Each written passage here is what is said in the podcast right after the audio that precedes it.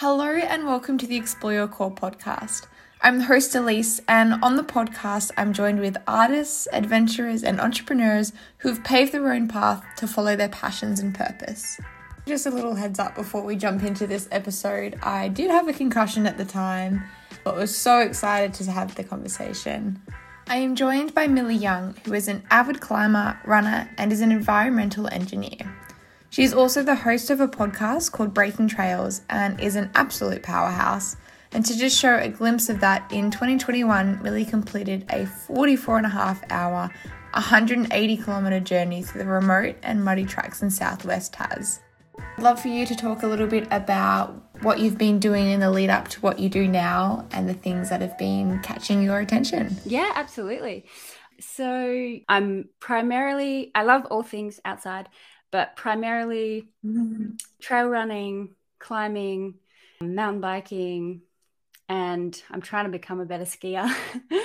uh, I work in climate change, climate innovation um, for an organization called Energy Lab, and we support startups in Australia and internationally from sort of like all the way from ideation phase through to kind of scale up, all under the umbrella of helping combat climate change. So I've been very interested in climate change and environmental issues from, I guess, a very young age. And focus in the future, I guess, from a kind of adventure. I'm really interested in the space where running and climbing meet. So, kind of Ooh. light and fast trail, alpinism, mountain, kind of adventures. And as you said, I've recently started a new podcast with um, it's called Breaking Trail. And the mission of that podcast is to uplift and highlight and share stories from the Australian outdoor and adventure community. That's amazing. That's really incredible. And what do you think being able to kind of tie climbing and running does for you? I think they both bring me very different things.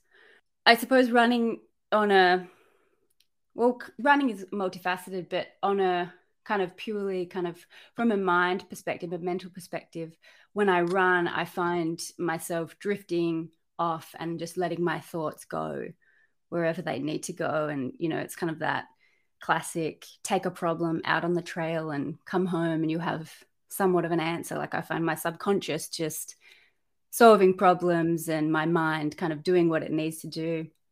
Whereas climbing or very technical trail running, I find that in that space, my mind is forced to focus. And it's a real, like, pure meditative sort of, your mind cannot wander. You're constantly thinking about, you know, what does the rock feel like? Where is the next foothold? Um, kind of dealing with like potentially fear at the same time.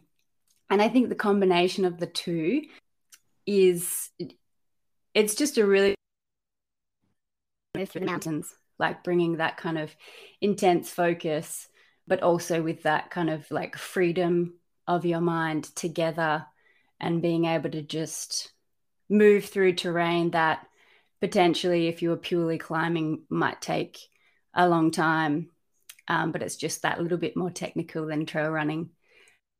Mm, I think you put that really beautifully. I think it's like almost that juxtaposition. Like for me, I find running is that mind wandering. It's like the place I go to when I want to kind of allow my mind to even tap into that subconscious and that side where things just slowly churn and make sense. And then climbing's that more like you can't let your mind wander. Like it's all about that focus and reining it in for the problem solving. And I think it gets to tap into both sides of what we need. Like we need that area of focus and we also need the area of unfocus. Yeah. For us to be like clearer. Yeah. A hundred percent. And what do you feel is kind of um, like I guess what what does it give you? Just uh, I guess unfettered joy. Again, is that being in the mountains and yeah, in that in that way that I like to move in the mountains. Fun. Oh, yeah. so yeah, as a playground. Has that been like a natural progression for you to kind of take your running to the level that you're at? I was not really a runner. Um, climbing is climbing was my kind of background, and mm-hmm. like so during COVID lockdowns, I started to run mm-hmm. because I couldn't. Um, there was no place to climb, and I was I'd moved. I'd left Melbourne actually. I'd left the lockdowns in Melbourne, and I'd retreated to my family farm in Western Australia. So there, I didn't have any climbing partners, and mm. kind of nowhere to go climbing. So I started running, and I hadn't really explored running before. Um, I mean, I you know run as a kid and whatnot, and run to play other sports, but it was never really. I would never have classified myself as a runner. Um, and for sure, there's been so many setbacks, like so many new runners. You know, you go in too hard, you get all the injuries under the sun. Like I've had, I reckon mm-hmm. every kind of soft tissue lower leg injury. oh. um, yeah, you could name, but you know that's all part of the process. And um, yeah. I feel like there was something that kind of lockdown taught you, or is that more of just a, a getting through for you? I think, like a lot of people, lockdown was an opportunity to to take a step back, and I think I had, yeah, just time to think about where I was in my mm-hmm. life and what mm. what things were important to me, and you know, really began, not began, I already did, but, you know, really cemented my appreciation and my gratitude for, for friends, family, taking life slowly, um, you know, appreciating being outside. I think that is synonymous with a lot of people. You know, I, I you see like the number of people now on trails and getting out into nature on the weekend. I think there's been a, a, a huge uptick in that since COVID. Um, and yeah, for me, like a, it actually was a big change in my life. COVID, I um, took a step back from my work and kind of put more energy and, and time into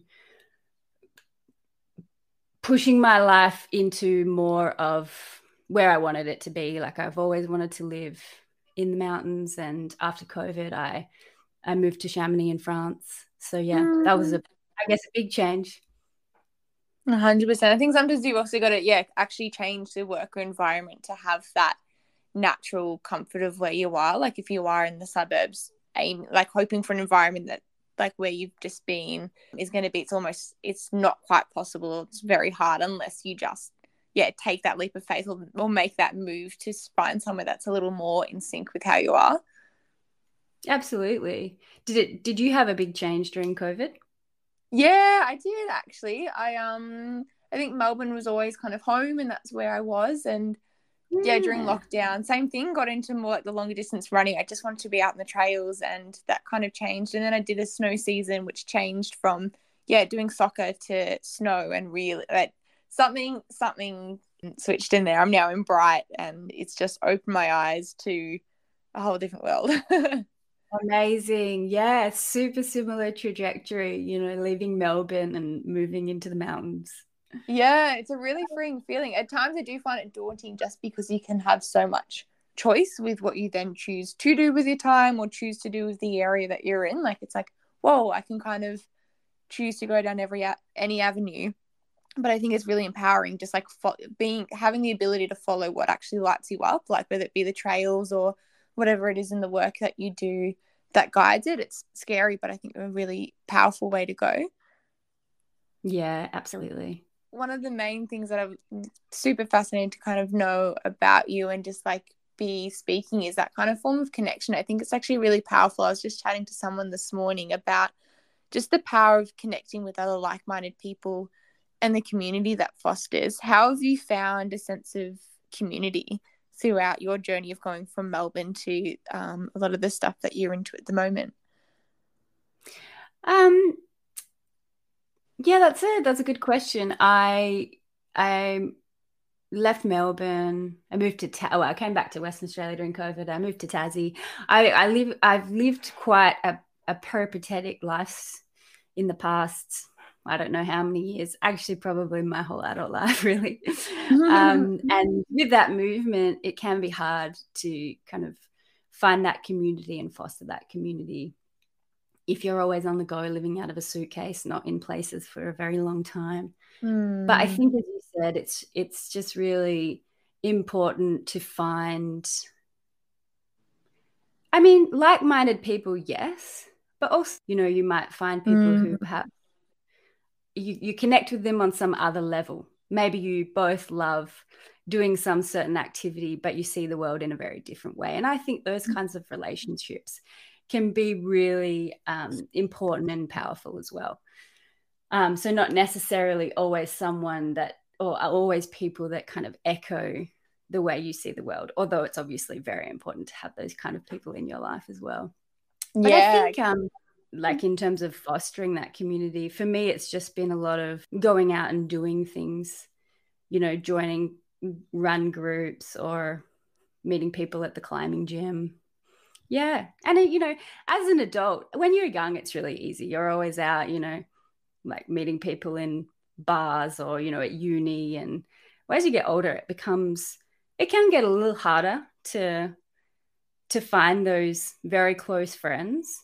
But I think it just takes time and being yeah, in a place a little more niche as well.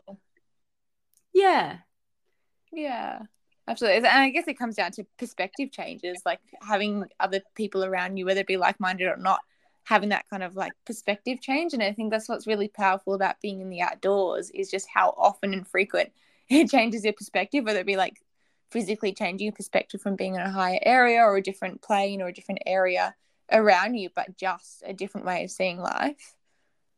Absolutely. That's, yeah, it's really well said. Um, hmm a new piece of information, something you've learned, or as you said, a, a new perspective on something.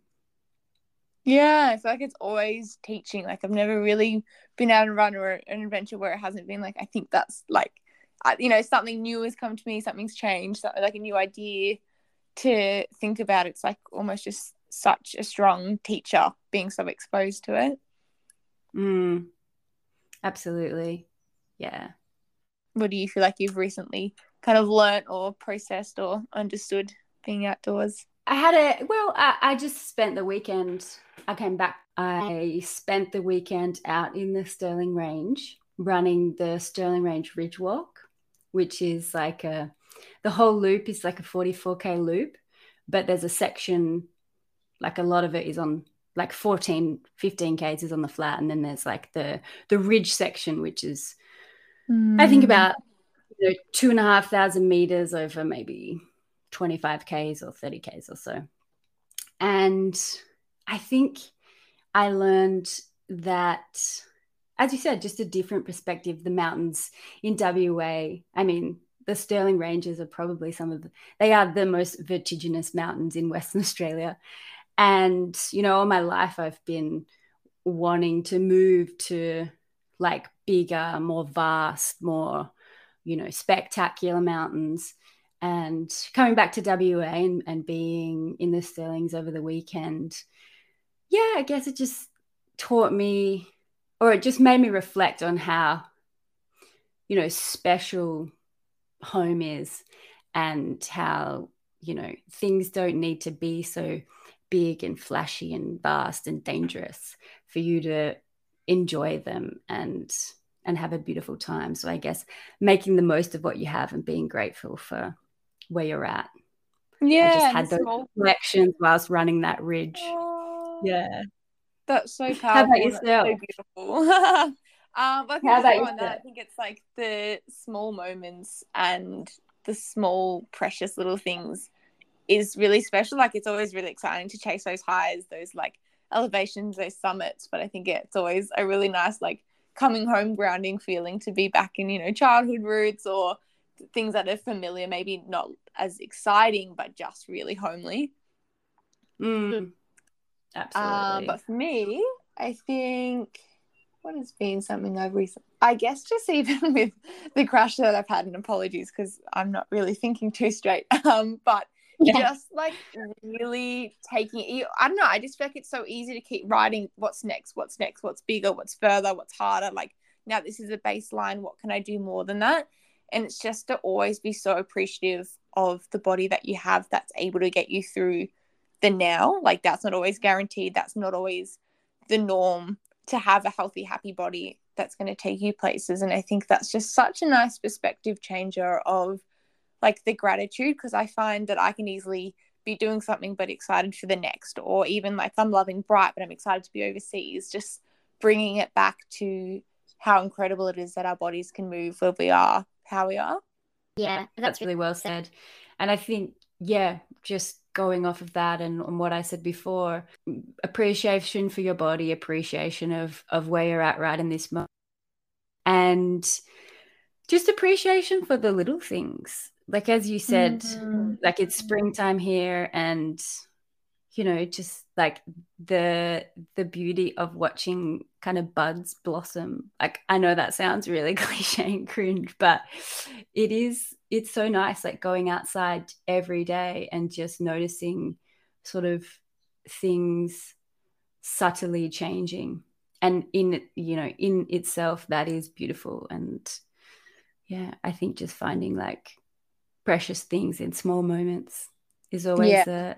a, a good lesson from nature.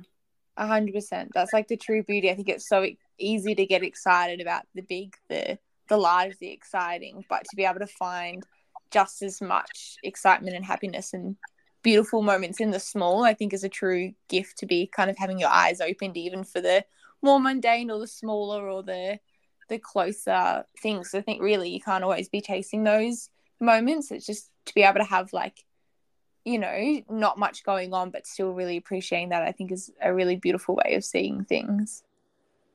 Yeah, exactly. And you know, it's like you you know that classic kind of saying you nothing is permanent um it can always get work can always get worse but it can always get better and you know wherever you're at you know appreciating what you have because yeah it could it could take a turn or it could for the better or for the worse yeah, yeah, yeah. That's exactly right. You never know what the trajectory or the trajectory yeah. is, um, and I think it's always so important to always just keep taking that step back. And I think for me, nature does that really well. Of that taking a big step back and seeing things from a larger perspective and not being so caught up in the small things because you know just being able to zoom out from where you are i think is always a really powerful thing that nature teaches me Absolutely. It's pretty powerful. I think like it's just so important from like a mental health point of view, even like psychology point of view, just like even the benefits that I've found being in expansive places or new terrain or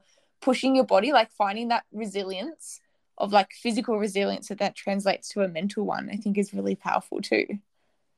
Yeah, absolutely. I mean, you know, being in nature is is so wonderful for the mind. I mean, I, I studied engineering and we had a class. Um, I remember it distinctly. We had a class designing like sustainable design in in buildings and in office spaces, and there was a bunch of studies done. But there was one study done at Melbourne University. Not that productivity is necessarily a measure for mental health, but you know, just like the um, benefit that nature has on the human psyche um, they were looking at people's productivity, um, s- staring at a blank wall for however long versus staring at a green space.